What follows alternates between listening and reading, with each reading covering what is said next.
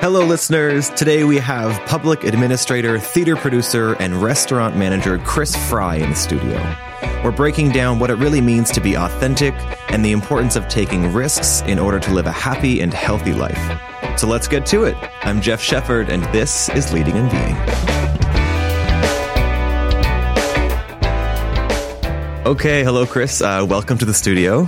Thanks, Jeff. It's nice to be here. Yeah, you're truly one of my favorite people and one of my favorite friends. So thank you, thank you so much for being here. Um, so I wanted to start off with you telling me about some of the leadership roles you've taken on over the years. Well, over the years, I've had a variety of different uh, leadership roles in several different industries. Uh, as you know, uh, I come from the restaurant world primarily, and or at least originally. Uh, we were coworkers at uh, at The Buzz, which the is in the Buzz. Restaurant world. Yes. May she yeah. rest in peace. Yes. Uh, uh, beyond that, primarily right now, I'm employed uh, as a public servant uh, in the federal government. Yes. Uh, also in a leadership role as a mentor coach um, for new hires and trainees um, with the Government of Canada Pension Centre here in Ottawa. Mm. Uh, but beyond that, even I was involved in several different personal initiatives. Uh, I was the coordinator of a, le- of a theater company uh, back in Saint John's uh, in the mid to late two thousands, yeah. which it feels like a lifetime yeah. ago now. But um, yeah. in a couple of different uh, different environments and capacities of things that I was passionate about. Yeah, I know you've done some work in the sort of political arena as well. So I think we'll we'll get to that eventually. For sure. yeah. I won't open with politics. I'll be nice. Fair enough. Uh, so as someone who's such a creative person and someone who's, I feel like you're a community builder as an extension of your personality, what has that been like for you working in the federal government? Well, I think there's a number of cliches that people hold about what it like, what it means to work in a government environment, that there's limitations on creativity or um, the different ways that you can sort of express yourself. But in my experience, there's really not all that much different from the public sector to the private sector in terms of what the ingredients are for success. Um, in terms of, for myself, for example, when I went into government, I had no idea what to expect. Uh, I hadn't really mm-hmm. worked in that sector before, and coming from environments where I was totally free to express myself at all yeah. times, think like theater, um, think like a... Yeah, and especially uh, coming from The Buzz, I know you took on a management role there, and mm-hmm. the, I think you were given a lot of creative freedom. Absolutely, yeah, and, and so to to sort of put yourself back into a box when you've been out of the box can sometimes be a bit of a challenge. Um, however, I have to say that I, I've learned that there's really... The, the skills and things that can make you successful in other fields are totally transferable to government as well. It's just a matter of the manner through which you express yourself. Like there's a little bit more limitation on on how you can say certain things maybe, but to come up with new ideas and fresh approaches, and um, there are avenues that allow for that. Um, mm-hmm. And those types of things are rewarded when you're working in the public sector, even though a lot of times people feel like you're just sort of like the... You're carrying out someone else's yeah. instructions. It's not always that cut and dry. Yeah. I know that you're someone who often finds themselves in positions of leadership or management roles quite early when they enter a new space. What do you think it is about yourself that makes that the case? um, acting like the boss and then eventually becoming the boss? no, um, I think that the major driver behind developing leadership roles in certain situations is um, your disposition, your enthusiasm for a project. Um, just generally having a positive way about you is something that people tend to rally behind. So if you have ideas that you're bringing to the table, or if you're advocating for things that other people also believe in, I think a natural result of that is that people are going to support you and people are going to turn to you as somebody um, to take on a leadership role in that sense. Mm-hmm. Um, you know, we talk about how sometimes people are, are natural leaders. I think that the general the general thing that they all have in common tends to be a positive disposition. Mm-hmm.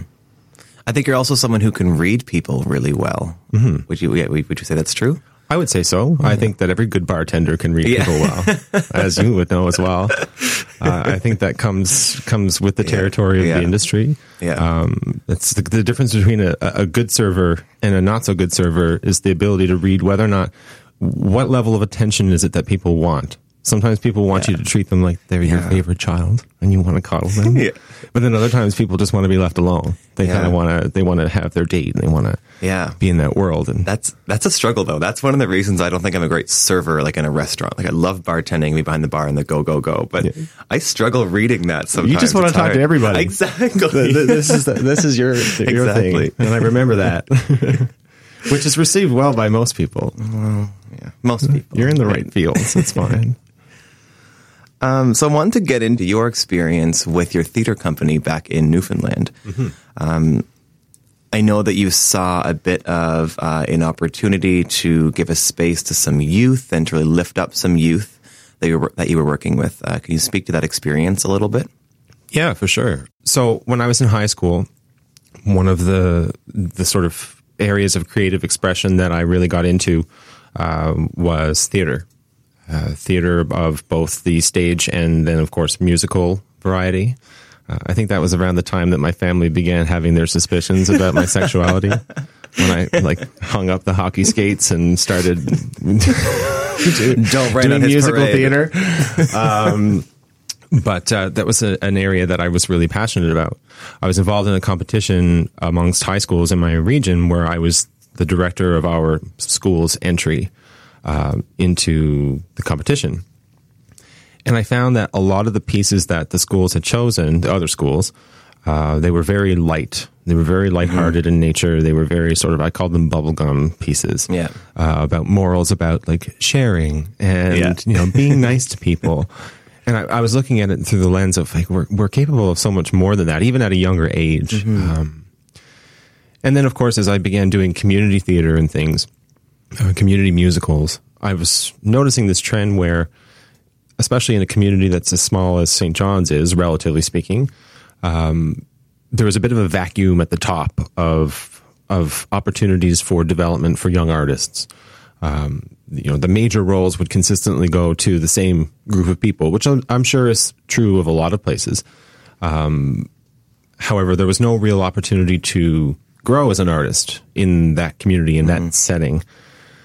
So when the decision was made to start my company, um, it was with the intention of providing an avenue or a channel for youth. We had an age cap uh, for youth specifically to gain experience and exposure in the industry, whether it was on the stage or in the technical side of things. Mm-hmm.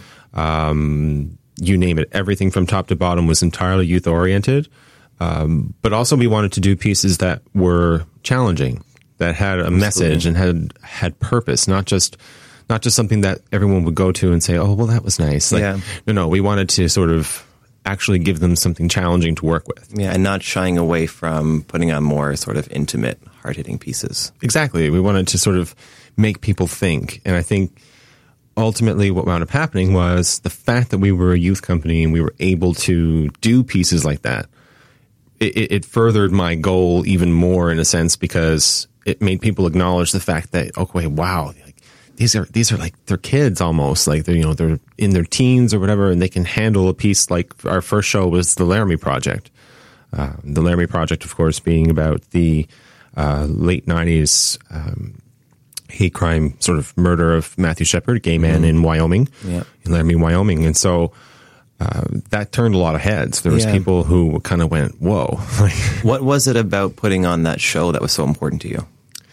Um, well, it was twofold, really. Um, the first part being that I really sort of wanted, it was important to me to open with a bang, so to speak, in terms yeah. of, okay, let's really set the table going forward about what our goals are going to be as a theater company. Um, for anybody who's familiar, The Laramie Project, it's a very challenging piece. Um, each actor is required to play about ten to twelve different characters. Uh, so from wow. an actor's perspective, yeah, it's wow. quite challenging. Um, it's a minimalist set. So the staff, uh, the staff, the cast, uh, the cast are required to sort of carry the piece in a, in a big way. Um, but also I had a personal connection with the Laramie events. Um, mm. and I wanted to tell the story in my own hometown. Um, about sort of what had happened and how it came to be and, and how it affected people, um, because it's a subject matter that, that doesn't really get approached a whole lot. Absolutely. Was your role, you took on the script, and then your role was director, like director or producer for mm-hmm. that piece? Yeah.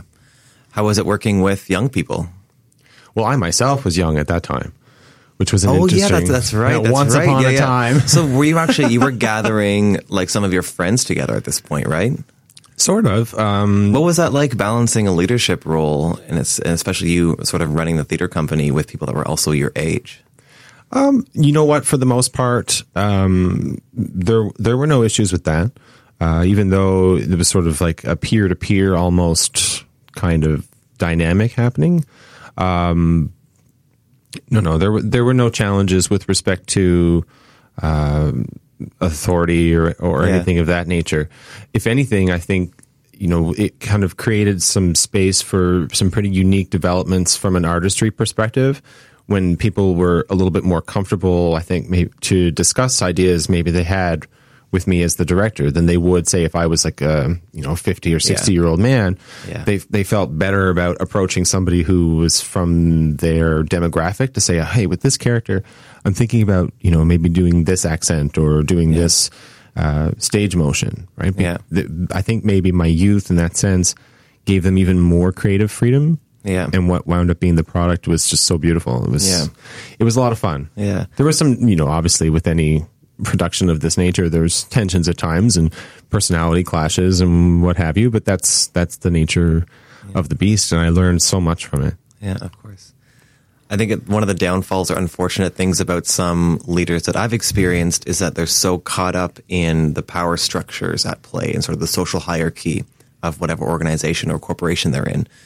But if you can, in a way, level yourself with sort of everyone and sort of treat everyone equally, that's where some incredible stuff can happen in terms of team building. Yeah, for sure. Especially in, in, a, in a theater situation. I think anytime you're in a leadership position and you allow yourself to think that you know everything, you, you're finished. You're yeah. done. Yeah. Right? The, only, the, the, the best way to kind of guide people in those situations is to allow them to be part of it, to participate. Um, because yeah. if you're just telling them what to do or dictating, they're not really benefiting from the experience. They're not growing. They're not developing their own skills for future necessarily. Um, yeah. So I think a huge part of being a successful leader is to listen to other people. Yeah. Sort of trust that you've surrounded yourself with decent people and people that can get it done. Exactly. When we met last week, you talked a lot about um, developing into yourself and coming into yourself more fully, and you've always been someone who's been a real go-getter. I think you even told me in high school you ran for city council or something, or yeah. So you're someone who's always been a go-getter for sure. Um, where do you think you you got some of that grit from? Hmm. Well, I'm not afraid to try. Mm-hmm. I think that's that's one thing for yeah. sure. Um, because trying something doesn't always mean you're going to be successful at it. Mm-hmm. Um, but I also believe that there's a lot of opportunity to learn and grow from ventures or, or attempts at things that aren't successful. Um, mm-hmm. you know, so I think that there's, and there's ways that you evolve and you change as a person when you're coming to terms with that. But I think that the more, the less afraid you are to put yourself into a situation and try something new, the easier it becomes over time. Yeah. Right? It's usually those first few things in our sort of, sort of formative years that that set the table for the way that we're going to approach whatever it is that comes after. Um, so, yeah, you made mention that when I was nineteen, I ran for city council in my hometown. Yeah. Uh, it was a by-election. Um, and I had no business being there at all. um, it was a fun attempt, uh, and I learned a lot, and I met a lot of people, uh, but it was a, a, a catastrophic failure. But uh, the thing is, is that once you've put yourself out yeah. there to that extent, to that yeah. magnitude, so publicly, to yeah. the point of putting your face all over your hometown on signs, yeah, um, you know, other smaller things, they don't feel as overwhelming or as consuming. Yeah, it's absolutely. Sort of like, and I did that at nineteen. Yeah. So, yeah. I know that you speak quite openly about uh, your coming out experience. Did, you know, did that have a big role in developing some grit? Do you feel that for yourself? Yeah, for sure. Um, well, when I was in, in primary elementary school and even the beginning of junior high or middle school in Ontario, as you call it, um, I was very reserved, very shy. Uh, yeah. I read all my own books in the back of the classroom, and I didn't really have a lot of friends. And um, and then as time went on, I sort of came to terms with my sexuality. Mm-hmm. Um, I didn't have a lot of those fears that other people have in terms of um, coming out and, and losing their friends or losing their uh, social yeah. status or yeah. their popularity or whatever the case may be.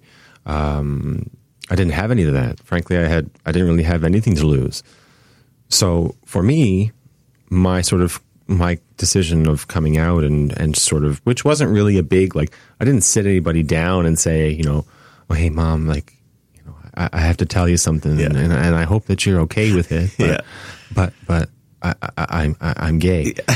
Like, yeah. no, no. Like, it, for me, it wasn't something that was subject to other people's approval or disapproval. Yeah. It was just who I was. And, and so there was no big event. It was just sort of, I accepted it within myself and, yeah. and moved forward from there. Mm-hmm. And that actually kind of represented a turning point for me.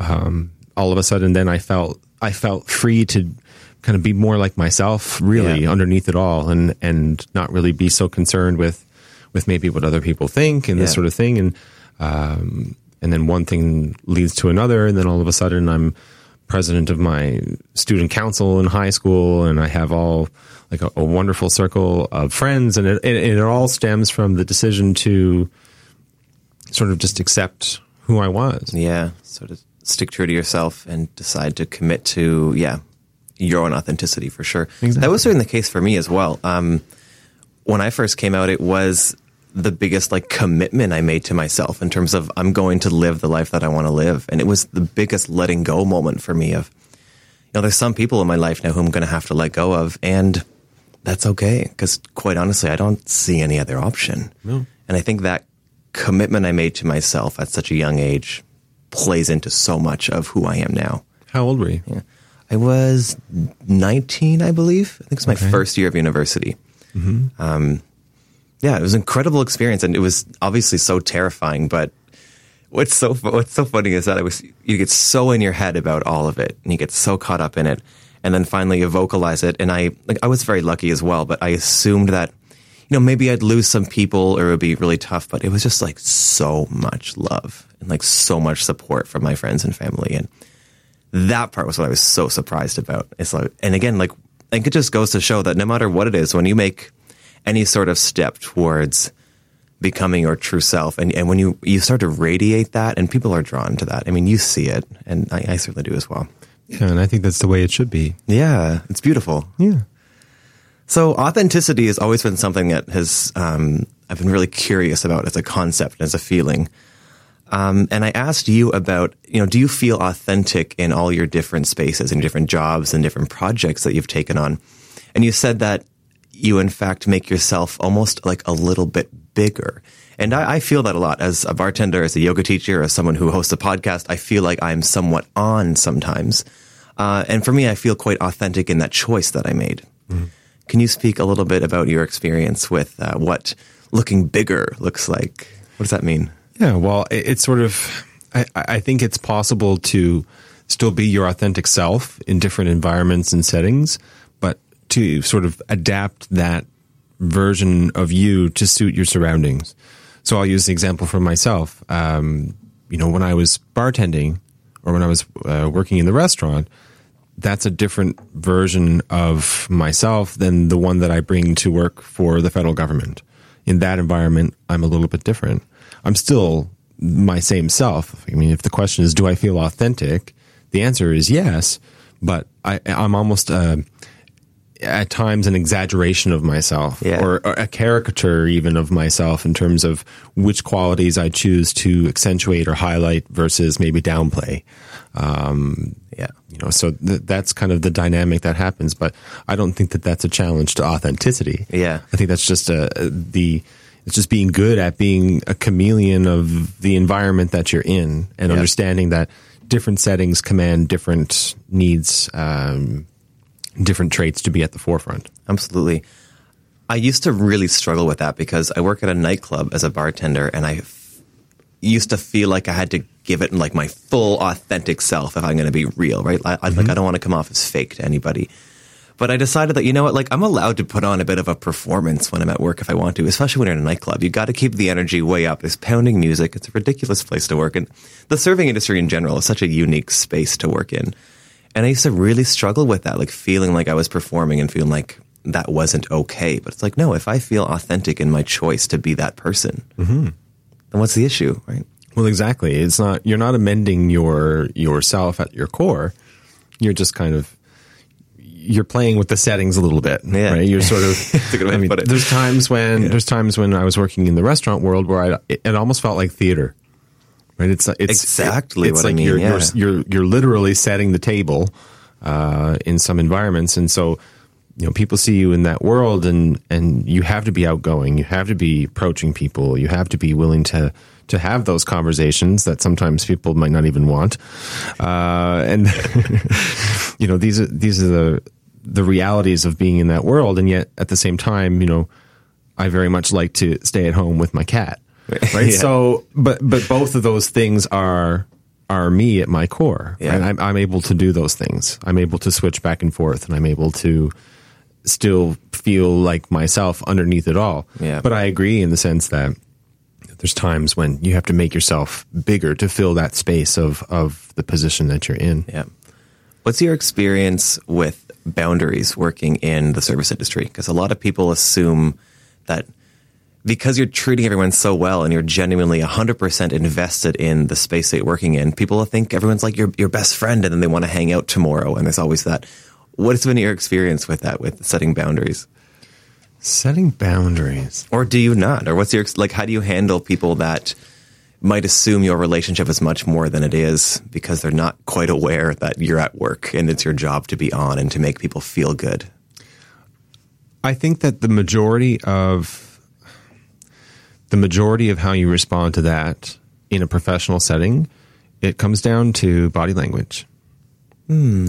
Honestly, um, You know, there's there's study after study that show that when it comes to effective communication, it's not what we say that is heard or, or transmitted so much as how it is that we say it. Mm. Like the words themselves don't don't really matter all that much. Yeah, it's all about intonation and, and, and body language and this sort of thing. So for me, I think, well, I worked in the restaurant industry for twelve years. You kind of learn how to... how to adapt those things in a subtle way that, you know, and don't get me wrong, the the vast, vast, vast majority of clients that I interacted with, I genuinely enjoyed those interactions. Yeah. Right. I, I genuinely, I like conversing with people and hearing their stories. And, yeah. and that was probably the highlight of the job for me, actually, was that, that ability to connect yeah. in that sense.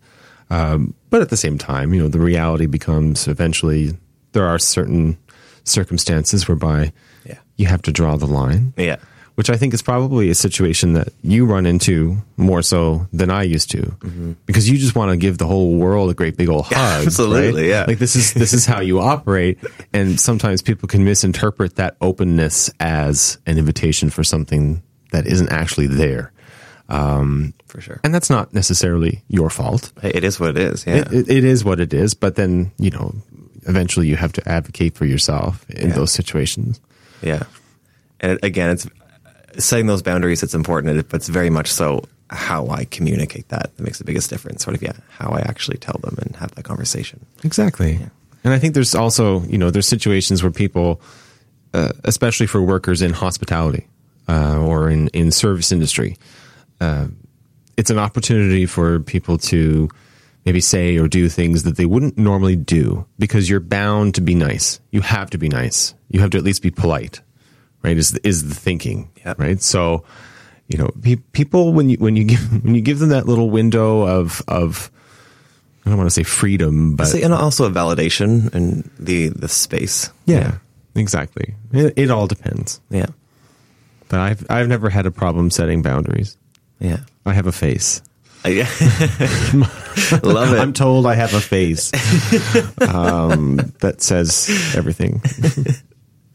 So I know you have some experience coordinating a national pageant. Is that the right word I should use? Sure. All right. Let's go with that. Um, what was that process like for you as the main coordinator? And what was that journey also for you? I'd love for you to share a bit about that. uh, no, it was certainly, certainly a journey. Um, that was a venture that I embarked on because, once again, similar to my theater Um, adventure we discussed earlier, um, I recognized a need within the industry for something different than what was available. Um, I had worked in that industry for, for many, many years. My my mother operated uh, an event in Newfoundland that was essentially like my family business, so I grew up around it. Yeah. Um, but I wanted to bring something to the table that was uh, a departure from the stereotypical, that that um, was different than what people conceptualize when they think, you know, yeah. pageant. Yeah. So I assembled a team of people because I had access to contacts and yeah, people like that I had met through my own network already. Working in that industry. Yeah.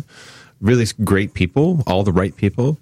Um, we began planning uh, a, a national, an event that was national in scope. It was going to be based here in Ottawa. Um, it was going to sort of defy all the stereotypes. I was so excited to be bringing this to the table. Um, and it flopped. Yeah. It flopped right on its face. Yeah. Um, I love how you say that with a smile. I do. Love people I like do. You. Yeah. I do, because it was so spectacular yeah. in its failure. Um, that it was something that, you know, you're so passionate about and you're so convinced that it's going to be great yeah. and awesome and it's going to be this and that. And then, and then when the time comes, you know, no, there's nobody around who wants to actually yeah. do it, participate in it. Not, I shouldn't say nobody. Uh, there was some yeah. interest, but in terms but of the size n- and scale, nowhere near the level that yeah. I anticipated, that I imagined in my mind was, was out there just waiting for something like this to come along. Yeah. Um, so w- walking away from that, sort of what, what stands out the most from that experience? You, you know, I think that in situations, in situations like that, where the failure is so big, Um, you have to think of it in terms of, if if you never try, you never know, mm-hmm. right? Because this is something that I had believed in, and I thought, oh my God, if only something like this was available, but nobody's nobody's doing it, so why not me? I'll try it. Um, but now I, I sort of, I know, I can walk away from it knowing that I tried. Yeah. Right, it's sort of like, I don't know, I no longer have those what if yeah. feelings lingering in the background. Absolutely. We tried it. it. The the market wasn't there. Yeah. That's how it goes. Yeah. Right? I think that's one of the things I love to explore for this podcast is there's some people who seem to be living happier and healthier lives than other people. What it is, what is it about those people that keeps them feeling so good? And I think this is one of the big things, is that they're willing to take those leaps of faith. Mm-hmm. To know that they would much rather try and give it a shot than to to sit in that space where you're just nervous about doing it. Yeah, I, I think we can't have regrets, mm-hmm. right? Regret is something that that affects people in ways that we don't always realize. And so if I had gone my whole life without attempting that venture, without at least putting it out there, yeah. I would have had that doubt about what could have been. Right? What what might have been possible if only I had tried. Yeah. But at least now I can move forward, right? I did try. Yeah. It didn't work. yeah. And when we first chatted about this, you talked about seeing this failure as loss, and how loss is something that can teach us so many lessons. Can you speak a little bit to that and your experience with that? I think that loss, situations of loss, teach us mm, the most about ourselves. About who we are, about how we rebound and move forward from, from these situations. I think that loss often represents an enormous learning opportunity. Yeah. It's not always easy to see it. Yeah. Especially in the moment when it's just happened. Um, but for sure, there's, there's opportunities for development and growth that come from loss. Yeah. I find uh, beginnings often disguise themselves in ends. Yeah. I know letting go is a big part of that as well, which has been such an incredible theme throughout these four episodes I've had so far. But letting go has been through and through um, one of the practices of people who are living sort of healthy and happy lives. Mm-hmm. So one of the concepts and, and feelings that I like to explore is the concept of belonging. Mm-hmm. I guess I think that's tied so closely to the human experience. And especially uh, in light of your coming out journey, you sort of took that leap of faith. And what is your experience with that sort of sense of belonging and creating that sense of belonging for other people? I know that even when I'm around you, you make me feel really good and authentic in myself. I think that's something that you radiate. You know, is that something you do consciously, or what is that like for you? Not necessarily. Um, I think uh, approachability is something that that's connected to just general disposition. Um, but even beyond that, I think community is so important. Community in the sense of um, whether that's a theater community or yeah. you know, the L G B T community mm. or mm. Uh, Ottawa as a community, or like there's so many different definitions of it, but it's so important to the human experience. Community, it's it's the one thing that brings us all together. Yeah. Um, and I think that that sense of belonging comes from surrounding ourselves with people who maybe share our interests or share our passions, who are concerned about the same things that, that we are. Um, those are the things that bring us most to life, um, that make us feel the most included. And, and when people have that that energy, you know, you feel it, you know yeah, it. Yeah. Right? You know when you're with your people. Yeah. It's incredible how community sort of objectively might not really exist because it's such a feeling. Like it's such when you're in a space, you either feel like you're a part of something bigger or you don't. And it's incredible that individuals have the power to create that feeling for other people. Mm-hmm. And I think there was a time, maybe, maybe for many of us, is that it's like, who am I to be that person to to create that for somebody else and to sort of go out on a limb and and and make sure I am, like you said, like approachable or making people feel welcome. That's it. Yeah, it's just a huge part of it. It's so much of a, of a felt experience mm-hmm. that, as you know, is something you can just create yourself for other people. Sometimes. And what's ama- amazing is that it also is it comes back to you, where you then feel a sense of belonging, even though you're the one that created it to begin with. It can be such a give and a take. It's a loop, yeah. Yeah. People don't know that sometimes. I think it's incredible. Mm-hmm. That's sort of one of the secrets, I think. Mm-hmm. I know that many people who are in leadership roles often feel like an imposter. Uh, have you had that experience? Um, yes. I, I think... Or do you have that experience still sometimes? On occasion, I would say yes. Um, but I think that, that that feeling that you're referring to, the feeling like an imposter, I think the source of that is humility. It's, yeah. being, it's being humble, right? Even though you're in a yeah, leadership, sure. even though you're in a leadership position and you're sort of guiding the way for other people, as the case may be, or you are bringing an idea of your own into life, into being, and, and are trying to share it with other people. I think that that that feeling like you're doing something where you, you don't belong, or as you mentioned earlier, the the who am I to yeah. be that person? Those those instincts and those thoughts, I think those are signs of somebody who's just humble, somebody who mm. uh, you know is is being aware of how it's not only about them. Yeah, I mean, you're inherently by saying that you're thinking about other people. You're mm-hmm. thinking about the people around you and how they're also important. Yeah. Right? So I, I feeling like an imposter. Yes. However, I would be worried if I stopped feeling that way. Yeah. Wow. I love that. So I would uh, like to gain a better understanding of your relationship with spirituality or faith. Can you speak a little bit about what your relationship is with that? Um,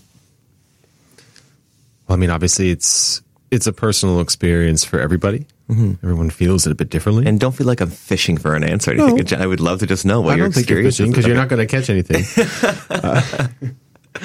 uh, um, I, I don't, I don't have any particular leanings or crutches within that realm. Mm-hmm. I tend to rely on myself. Um, maybe a bit too much sometimes. Mm-hmm. Uh, in my youth, I was confirmed in the United Faith. Yeah, that's right, yeah. Uh, which I did mostly for my grandmother, actually. Mm-hmm. Um, it was something that was really important to my grandmother when I was at that age. And for me, I was sort of indifferent. So if there was something that I could do that meant the world to her, but yeah. that that cost me nothing, why wouldn't I do it? Yeah. Right. So yeah. I did that for the love of my grandmother. Um, One of the, yeah, I want to chime in. One of the reasons I ask you this is also because you're someone who has a lot of like unconditional love for other people, and you always treat people with so much dig- like dignity and respect. And not that those sort of values have to come from a structured spirituality or a structured religion or anything like that. But where do you think those deep-rooted values came from for you? Um, it's a combination of things. For me, uh, well, I'm from I'm from Newfoundland. Oh, he's in. Well, I'm there we go. The There's the answer. Thank you so much for coming, folks. I appreciate it. no, no, no. There's more to it than that.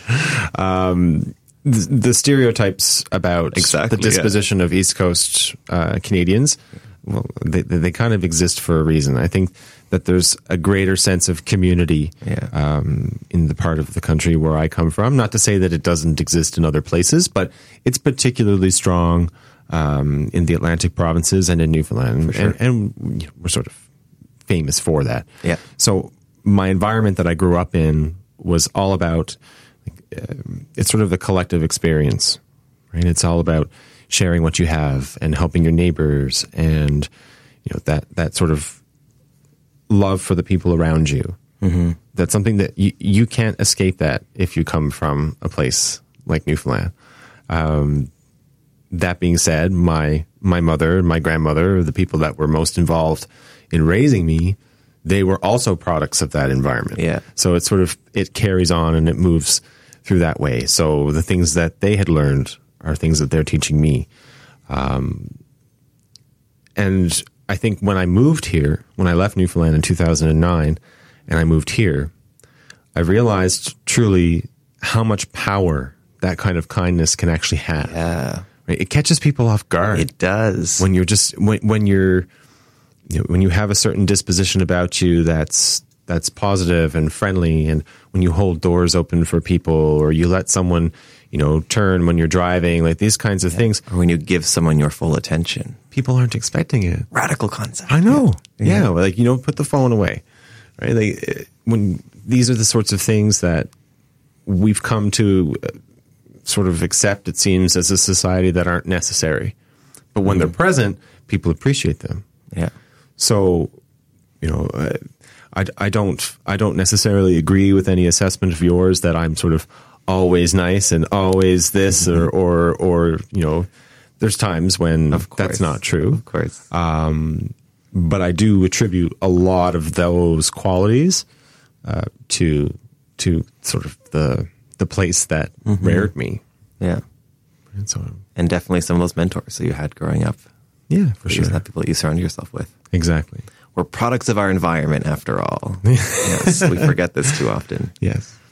Okay, so Chris, thank you so much for coming on the show and for being such a beautiful and inspiring person. So it's always a pleasure to be in your company. Yeah. Keep on spreading that love. We need it. Thank you. Thanks. So that's it, folks. Uh, remember that what we know matters, but who we are matters more. So take care of yourselves, be kind, and we'll see you next week. I'm Jeff Shepherd, and this was Leading and Being.